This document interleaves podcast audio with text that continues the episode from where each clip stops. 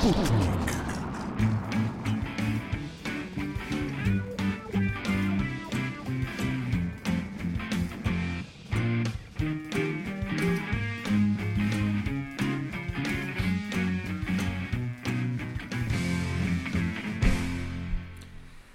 Sono le 16 e venerdì è il momento di Sputnik, l'approfondimento musicale. Di, sì, eh, ho cominciato subito, benissimo. Scusi professore, da, No, da no, stamattina ma, è rimasto andare l'approfondimento scientifico. Non sono combinato tanto meglio io oggi. eh, sono- No, no, metto le mani avanti perché oggi eh, il professor Ferretti, che tanto saluto, gioca in casa. Oggi si parla di matematica, ma matematica quella con la M maiuscola, e lo facciamo con un ospite d'eccezione, Emiliano Cristiani del CNR, eh, dell'Istituto per le applicazioni del calcolo, a cui do il benvenuto. Grazie. Benvenuto Grazie, Cristiano. grazie Emiliano. E lascio la parola al professor Ferretti per introdurre l'argomento del giorno. Sì, allora, eh, diciamo, intanto vorrei dire che Emiliano Cristiani è stato già ospite di Sputnik due anni fa eh, per parlare di alcuni modelli legati sempre al- al- all'auto-organizzazione di, mh, eh, di col- collettiva, diciamo. E quindi oggi mh, parleremo di un altro aspetto di questo, di questo argomento sul quale eh, Emiliano Cristiani lavora ormai da molto tempo e che è quello della gestione delle folle, in particolare diciamo, in, in- in occasione di eventi. Sì, Correggimi esatto. se sbaglio. Su, giusto, giusto. Avevamo parlato di auto-organizzazione, modi collettivi eh, a largo spettro l'altra volta, includendo anche gli animali, gli stormi di uccelli e cose del genere. Questa volta invece ci concentriamo sulle folle, sugli umani, diciamo, su- sui pedoni, quelli che in inglese si chiamano il, il crowd, eh, i crowd, diciamo, le folle. E diciamo l'interesse pratico sta proprio nella, nell'organizzazione, della, nella gestione dei, dei flussi delle persone, sia in ambiente indoor, per esempio i- in un museo bisogna gestire i visitatori e i flussi dei visitatori all'interno del museo, quindi come si muovono, da dove entrano, quando entrano, come si muovono dentro al museo, oppure i grandi eventi all'aperto come l'organizzazione di concerti. no, Per i, quali, per i quali ovviamente si pongono anche Mm. grossi problemi di sicurezza. Sì, esatto, ma anche sia indoor che outdoor, diciamo, abbiamo, sono molto diverse le cose, però abbiamo delle cose in comune, che è quello della sicurezza, legata soprattutto alle congestioni. Cioè, diciamo, si parla sempre in termini di densità, densità di persone, quante persone a metro quadro troviamo. E quello che si vuole fare è evitare le congestioni, la formazione di congestioni, perché quando si superano le 3-4 persone a metro quadro si sa che il pericolo di incidenti, anche gravi, diventa altissimo. E la cosa che dicono tutti, quelli che lavorano proprio sul campo, è che una volta che si è formata la congestione, praticamente non c'è più niente da fare. È difficilissimo poi sparpagliare la folla. Quindi quello che si deve fare è prevenire la congestione.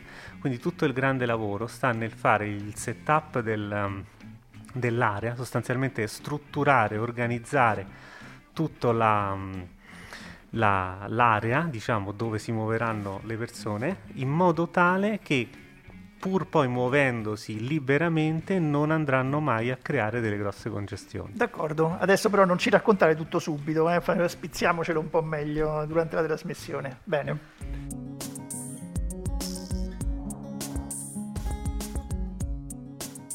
RTR Roma 3 Radio Eccoci di nuovo in diretta con Emiliano Cristiani. Allora, senti Emiliano, io parto, diciamo, essendo sul mio terreno che è la matematica applicata, parto con una battutaccia, se mi permetti, e che è quella che eh, il, eh, i modelli di matematici di movimento di folle, quindi di interazione, di auto-organizzazione, di collettività, sono una cosa che va terribilmente di moda adesso. Beh, sì, ma non, non- non solo da poco. Diciamo che i primi modelli matematici per i pedoni, per le folle, sono nati negli anni 70. Quindi sono ben 50 anni che si fa ricerca sul campo, anche se da dire che da, mh, diciamo, da metà degli anni 90 c'è stato un boom Beh, e poi adesso ovviamente negli ultimi anni ancora di più boom nel boom perché ovviamente ci stanno tutte le tecnologie nuove, gli smartphone soprattutto, che ti danno la possibilità di seguire le persone, di, di, usare lo smartphone stesso della persona per fare tracciamento, per conteggi vari. Diciamo, sono praticamente oggi ogni persona possiede un computer in tasca col quale può fare eh, simulazioni e con il quale secondo i, i, maligni può essere spiato in qualsiasi sì, momento esatto, esatto questo è il concetto lo puoi spiare nel senso puoi capire dov'è gli puoi, puoi, interagire con lui, puoi capire che cosa, gli puoi dire dove andare, cosa fare, insomma diciamo le possibilità sono praticamente infinite adesso.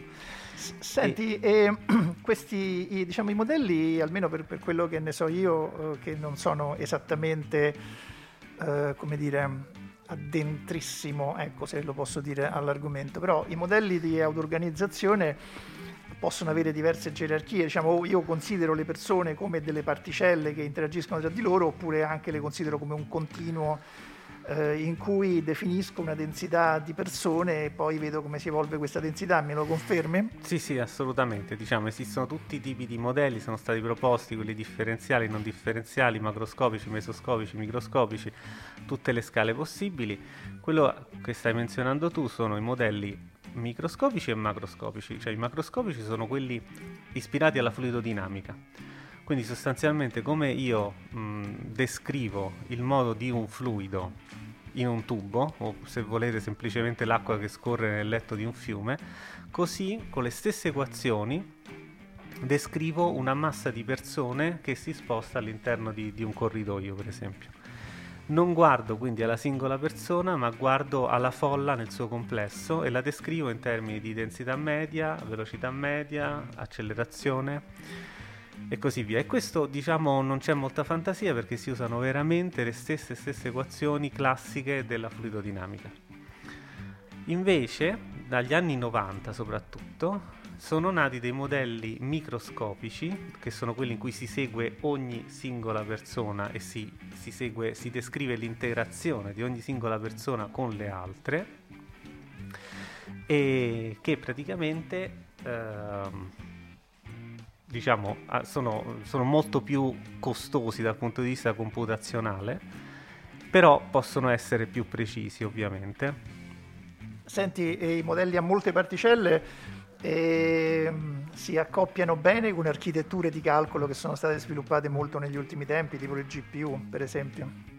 Sì, diciamo che si possono fare, diciamo su, su, grandissime folle si dovrebbero usare metodi, diciamo, tecnologie di questo tipo, però tipicamente adesso superati le 5-10 mila persone si va sui metodi macroscopici, che D'accordo. sono ovviamente molto più veloci, se, se no anche su computer normali comunque si riescono a fare simulazioni.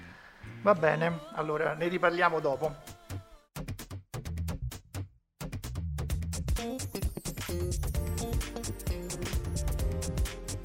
RTR, Roma 3 Radio.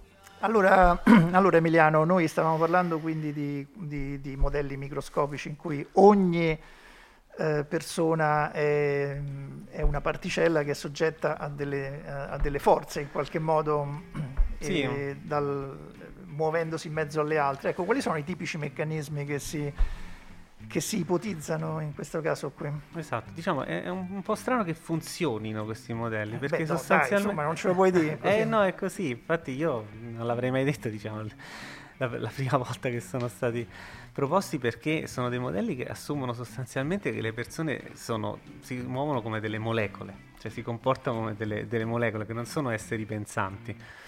Quindi... Beh, adesso si potrebbe fare una battutaccia insomma, su quanto pensano le persone, ecco, però insomma, vabbè, ce lo risparmiamo. Però insomma l'idea è di applicare proprio le leggi della fisica, quelle classiche, F uguale m per A, cioè la, le, le, leggi newtoniane che regolano i movimenti delle, delle molecole, o se volete del, dei piccoli magneti, delle palline che hanno una carica elettrica, no?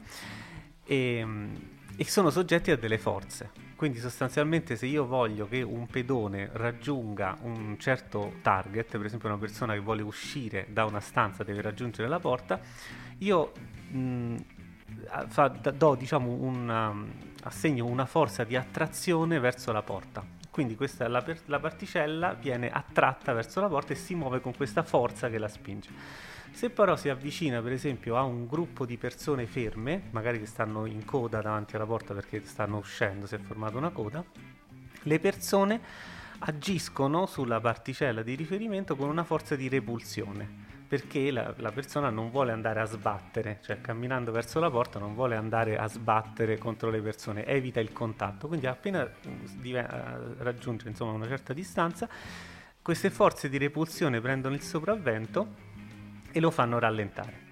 Quindi praticamente il, l'agente è soggetto a una forza di attrazione verso il target, una forza di repulsione che viene da tutte le altre persone nella stanza e poi una forza di repulsione dagli ostacoli, dai muri si fa la somma, proprio brutalmente, la somma vettoriale di tutte queste forze e il vettore risultante è la forza agente sul, sulla persona. E questo tu mi dici che fa arrivare a dei, a dei modelli convincenti? Sì, allora è strano perché le persone, diciamo, non, non, non, non, sono soggette a forza. Ci si aspetterebbe qualcosa di più sì, dalle di persone. diverso, eh, esatto. Però devo dire complessivamente, se guardiamo una simulazione, vengono fuori delle cose molto ragionevoli. Per esempio, i fenomeni di auto-organizzazione tipo il crossing flow, quando due, due, gruppi di persone vanno uno contro l'altro e si incrociano, praticamente invece di mh, entrare uno do- contro l'altro come delle, delle palline, diciamo, creano delle, delle, due linee, due corsie, una che va verso destra e una che va verso sinistra e si accodano come diciamo du- due, due, flussi. Ecco. E questo è quello che si vede nella realtà. Effettivamente questo tipo di modelli riesce a replicare anche queste caratteristiche del modo umano che mh, diciamo effettivamente non, cioè non, lo diresti perché da, da modelli così semplici dove il, il, pensiero non viene preso in considerazione, diciamo, non te l'aspetteresti.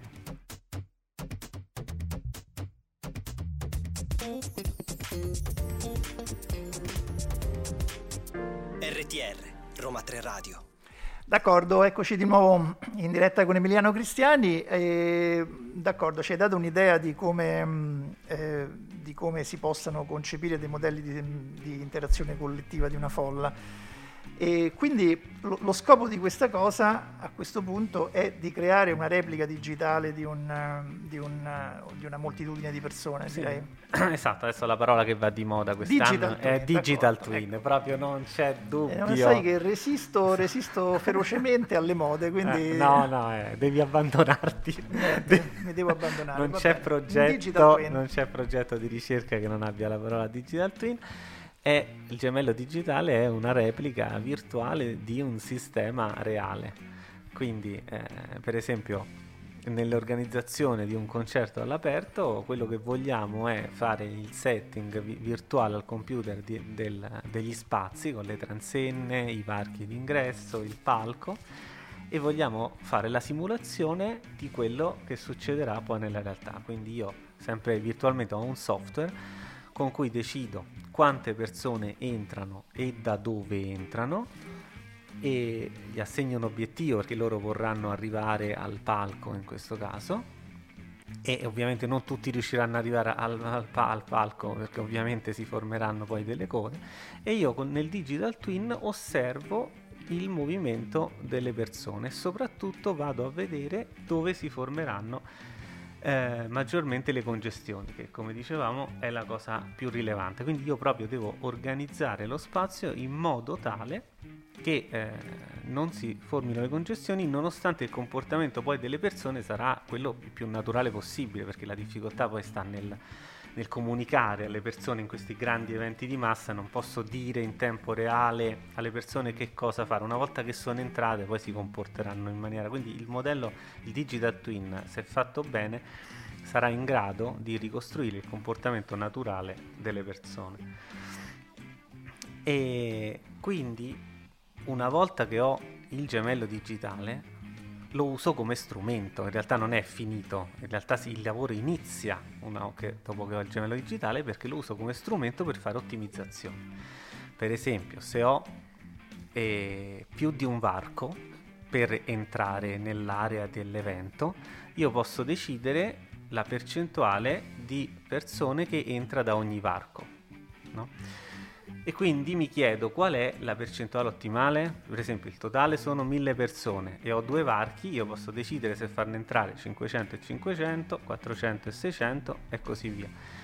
A questo punto io lancio il mio simulatore per tutte le possibili coppie di valori che mi rappresentano il numero di persone che entra ad ogni varco. Vedo cosa succede, vedo dove si formano le congestioni e poi scelgo la coppia ottimale, diciamo. Quindi lo uso come uno strumento per ottimizzare le mie variabili di controllo, che si, tipicamente sono quante persone possono entrare, quando entrano, da dove entrano e gli ostacoli, cioè l'organizzazione interna dello spazio.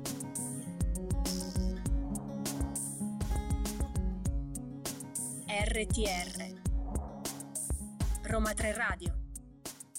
Allora, eh, dunque si stava dicendo sul fatto che noi abbiamo a disposizione a questo punto un, un modello con cui possiamo riprodurre abbastanza attendibilmente il comportamento della folla. E adesso, diciamo, uno dei grossi tormentoni del matematico applicato è che eh, uno può fare tutti i modelli che gli pare, però eh, diciamo, poi devono funzionare come, diciamo, dovrebbero funzionare come la realtà, e almeno prete- un matematico applicato pretenderebbe che i modelli funzionino come la realtà. Sì, bravo, ecco, hai sollevato un problema cruciale perché tipicamente il matematico applicato si ferma alla modellistica e diciamo non eh, si... Non inter- mettiamo il dito nella piaga, Eh. ti prego. Eh, no, è così, è così. Invece, se uno vuole veramente chiudere il cerchio, no? fare un modello calibrato e funzionante che dà previsioni quantitative, può essere usato in pratica per fare previsioni reali, diciamo, servono dati reali, non c'è assolutamente niente da fare, quantomeno per controllare che stia funzionando. Però in realtà ancora prima di questo c'è proprio l'acquisizione del dato, cioè se ho un sistema fisico tipo persone che stanno camminando, io la prima cosa che devo fare è fare delle misurazioni, devo acquisire dei dati, contare le persone, contare le persone tipicamente vuol dire o mh, data una certa area, contare quante persone ci stanno in quell'area in quel momento, oppure contare le persone però attraverso diciamo l'inflow e l'outflow, cioè io conto quante persone entrano dai varchi e quante persone escono dai varchi, faccio più 1, meno 1, più 1, più 1, meno 1, più 1, meno 1 e la somma mi dà, mi dovrebbe dare la, la quantità di persone che stanno all'interno. E, allora, qual è il problema? Che adesso dirò una cosa che forse vi stupirà, cioè nel 2022 siamo abituati a avere tecnologie sofisticatissime che fanno di tutto anche a portata di smartphone, ma contare le persone è un problema tuttora aperto. Non esiste, esistono una decina di tecnologie diverse con cui si, con- si possono contare le persone, ma nessuna di queste è veramente soddisfacente perché tutte hanno un qualche problema o sono super costose o tipicamente sono imprecise. Il, um, I video un, un- sono un caso a parte perché la ripresa video funzionerebbe dal fotogramma, diciamo, da una fotografia io potrei avere anche un algoritmo che in automatico mi conta le persone, ma tipicamente non si possono mai, mai, mai usare per ragioni di privacy. Cioè, ci sono telecamere dappertutto, ma solo le forze dell'ordine possono acquisire il, il dato. Un misero matematico non, No, non può non farlo. c'è- vabbè, non abbiamo c'è capito. Ci abbiamo provato in tanti modi e la risposta è sempre la stessa, nessuno si mette contro queste normative di privacy che effettivamente forse non hanno contemplato il, il livello di ricerca, perché Certo. eh, quest- queste informazioni servono anche a fare ricerca e a migliorare poi la sicurezza, diciamo in Eh, senso Senti, più però, eh, un- indubbiamente una cosa è contare quante persone entrano e escono, e un'altra, e un'altra cosa è eh, capire se la, la- la densità delle persone risponde a, a quello che il modello prevede. Eh, mm, insomma, diciamo, il problema rimane contare. Ehm, esiste, cioè, si è provato con il wifi dei cellulari, col bluetooth, con il termoscanner e i laser scanner, diciamo, si è provato veramente di tutto, però una cosa precisa non c'è. E quello che volevo dire, dicevo, sarà strano, ma la cosa che veramente eh, funziona meglio, cioè come rapporto tra il costo e l'efficienza, è contare a mano. Cioè ancora oggi si pagano delle persone apposta che contano le persone. E, e, quindi ho un aneddoto che vi posso raccontare. Sono stato un giorno, mi hanno chiamato i vigili del fuoco per, uh, per fare il conteggio di, delle persone all'interno di un, di un, locale, erano immagini riservate.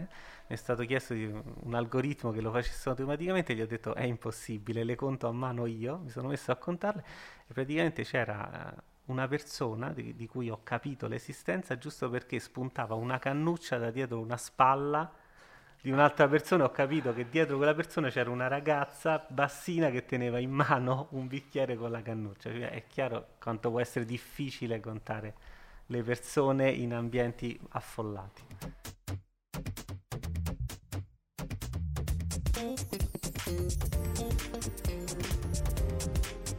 RTR Roma 3 Radio. Emiliano, quindi eh, ci raccontava eh, di come poi appunto questi calcoli, nonostante le loro eh, difficoltà, appunto si diceva eh, ancora oggi si fanno molto meglio i calcoli a mano alcune volte, eh, hanno poi risvolto pla- pratico per esempio di eh, garantire la sicurezza all'interno di luoghi chiusi, come può essere un museo e come è stato il caso studio della Galleria Borghese. e appunto tramite questi algoritmi si è cercato poi di gestire appunto in sicurezza l'afflusso eh, dei visitatori e quindi magari raccontaci un po' meglio eh, come è andata questa esperienza con la Galleria Borghese. Sì, abbiamo avuto una bellissima esperienza con la Galleria Borghese che eh, aveva effettivamente un problema proprio di gestione dei flussi eh, perché la Galleria Borghese è un museo molto molto affollato e già dagli anni 90 si era capito che bisognava um, diciamo, gestire i flussi in maniera molto precisa, già molto prima del Covid, sostanzialmente eh, era obbligatorio la prenotazione e eh, si erano stabiliti dei turni di visita da due ore, quindi ogni due ore entravano 360 persone, visitavano il museo per un massimo di due ore, appunto dopo due ore venivano invitati tutti ad uscire e, e, praticamente il museo si svuotava e poi si ripartiva con un turno successivo, così tutto su prenotazione, tutto fissato.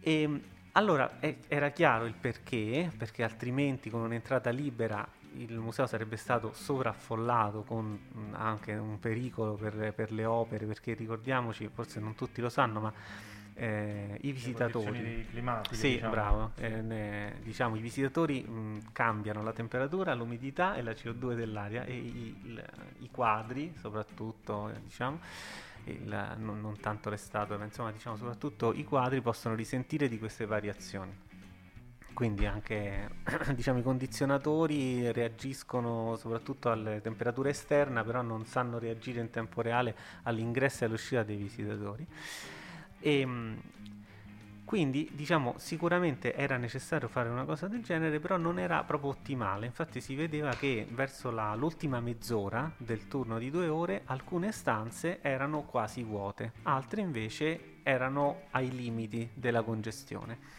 Quindi evidentemente c'era un modo per migliorare. Allora abbiamo fatto un lunghissimo studio, abbiamo tracciato un migliaio di visitatori con dei, con dei beacon Bluetooth. Eh, Abbiamo contato le persone in ogni sala ad ogni tempo a mano e abbiamo seguito un migliaio di visitatori per capire quali erano le traiettorie, le, la successione di sale sostanzialmente seguita dai visitatori perché dentro la Galleria Borghese non c'è una traiettoria predefinita, non c'è una successione, c'è un percorso predefinito, le persone sono libere e quindi è molto molto caotico.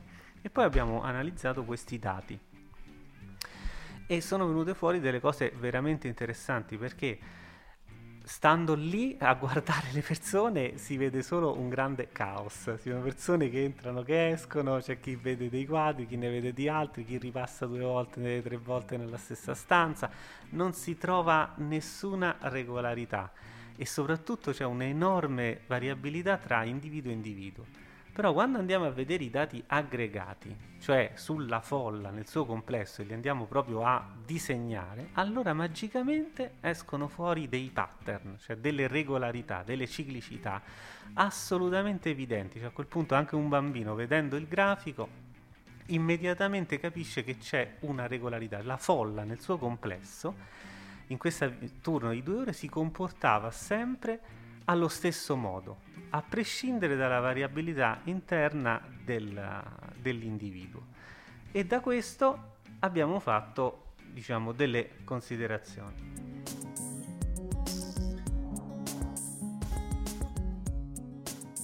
RTR Roma 3 Radio Eccoci di nuovo in diretta, quindi eh, scusami, il, il, discorso era rimasto un po' appeso Emiliano, continuiamo un attimo quello che si stava dicendo sulla galleria borghese. Esatto, abbiamo acquisito questi dati, soprattutto questo migliaio di, di traiettorie, abbiamo fatto delle analisi e come dicevo sono usciti fuori dei risultati interessanti e mh, tra questi c'è il, la famosa clusterizzazione, il clustering, che è una cosa molto interessante. Se mi permette professore di entrare 30 secondi nel tecnico, lo vorrei spiegare. No, devi, devi, chiedere alla regista, eh, diciamo, non a me. Ma mi ha detto di sì, mi ha fatto cenno di sì.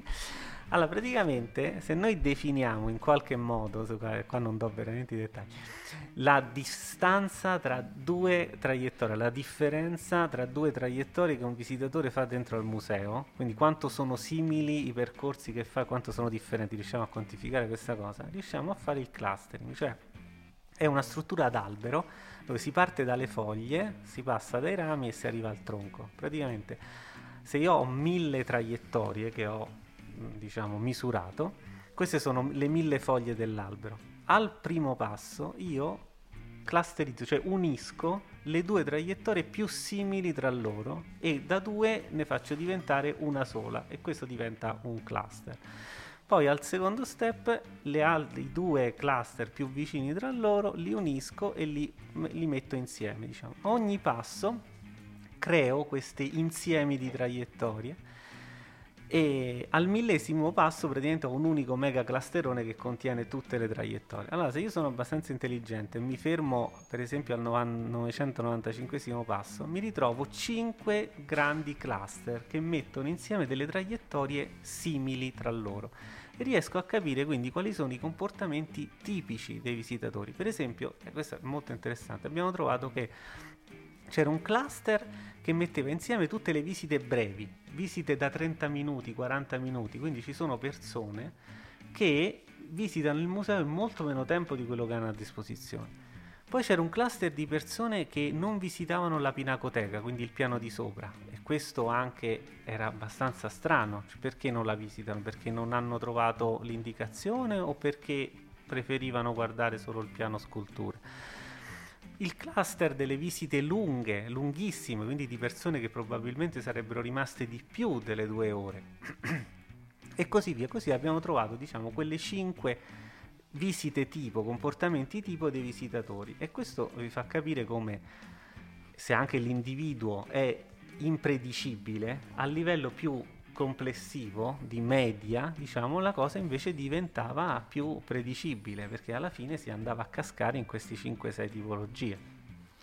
Quindi, scusami, per ricapitolare, poi eh, classificare i visitatori in queste tipologie poi serve a scaglionare gli ingressi dentro il museo in maniera che ci sia ci siano condizioni diciamo, di non, non affollamento. Sì, esatto. Diciamo adesso tramite tutte queste analisi abbiamo ricostruito il gemello digitale del museo e poi abbiamo ottimizza- ottimizzato gli ingressi, ma questo ve lo dico tra poco.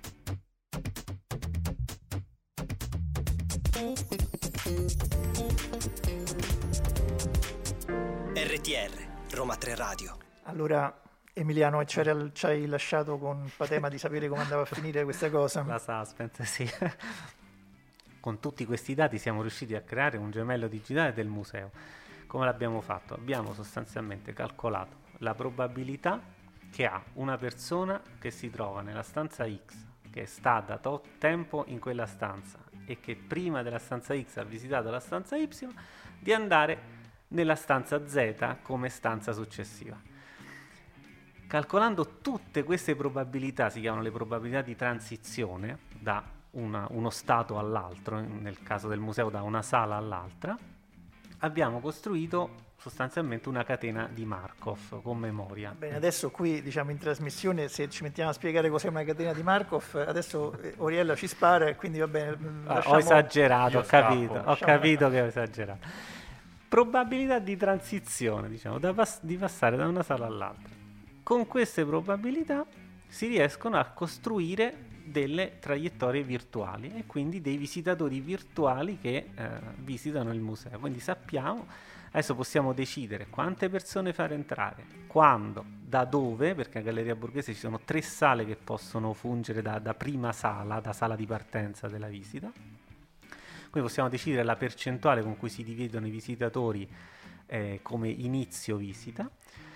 Abbiamo ben 5 variabili di controllo e possiamo lanciare un algoritmo di ottimizzazione che eh, trova i valori ottimali di queste 5 variabili per massimizzare il numero di biglietti venduti giornalmente, quindi massimizzare la fruizione del, del museo da parte del, degli utenti, sotto il vincolo di massima congestione delle sale. Ogni sala ha poi il suo limite di congestione imposto ovviamente dai vigili del fuoco e, da, e dai problemi di conservazione delle opere.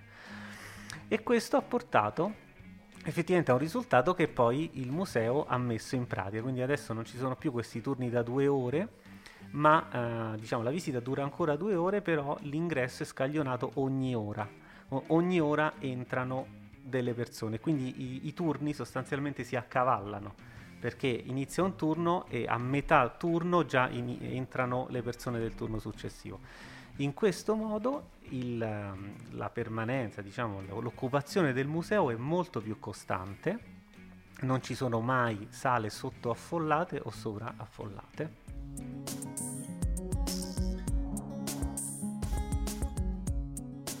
RTR Roma 3 Radio Siamo giunti alla fine di questa puntata di Sputnik, vi ricordiamo però che sarà possibile riascoltarla in podcast il, che uscirà fra pochissimo sui nostri canali social, la pagina Facebook Roma 3 Radio con il 3 scritto a lettere e la pagina Instagram Roma 3 Radio con il 3 scritto a numero e eh, ovviamente sarà appunto possibile riascoltarlo sulla piattaforma SoundCloud e su eh, Spotify.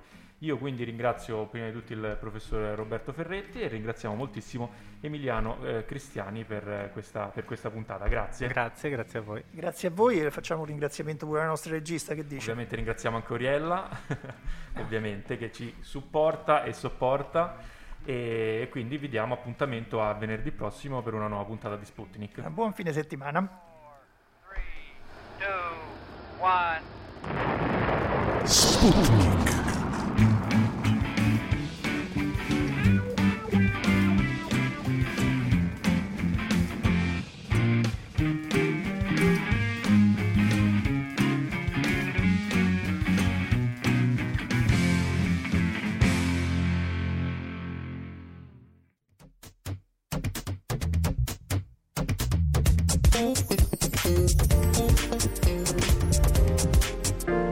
RTR Roma 3 Radio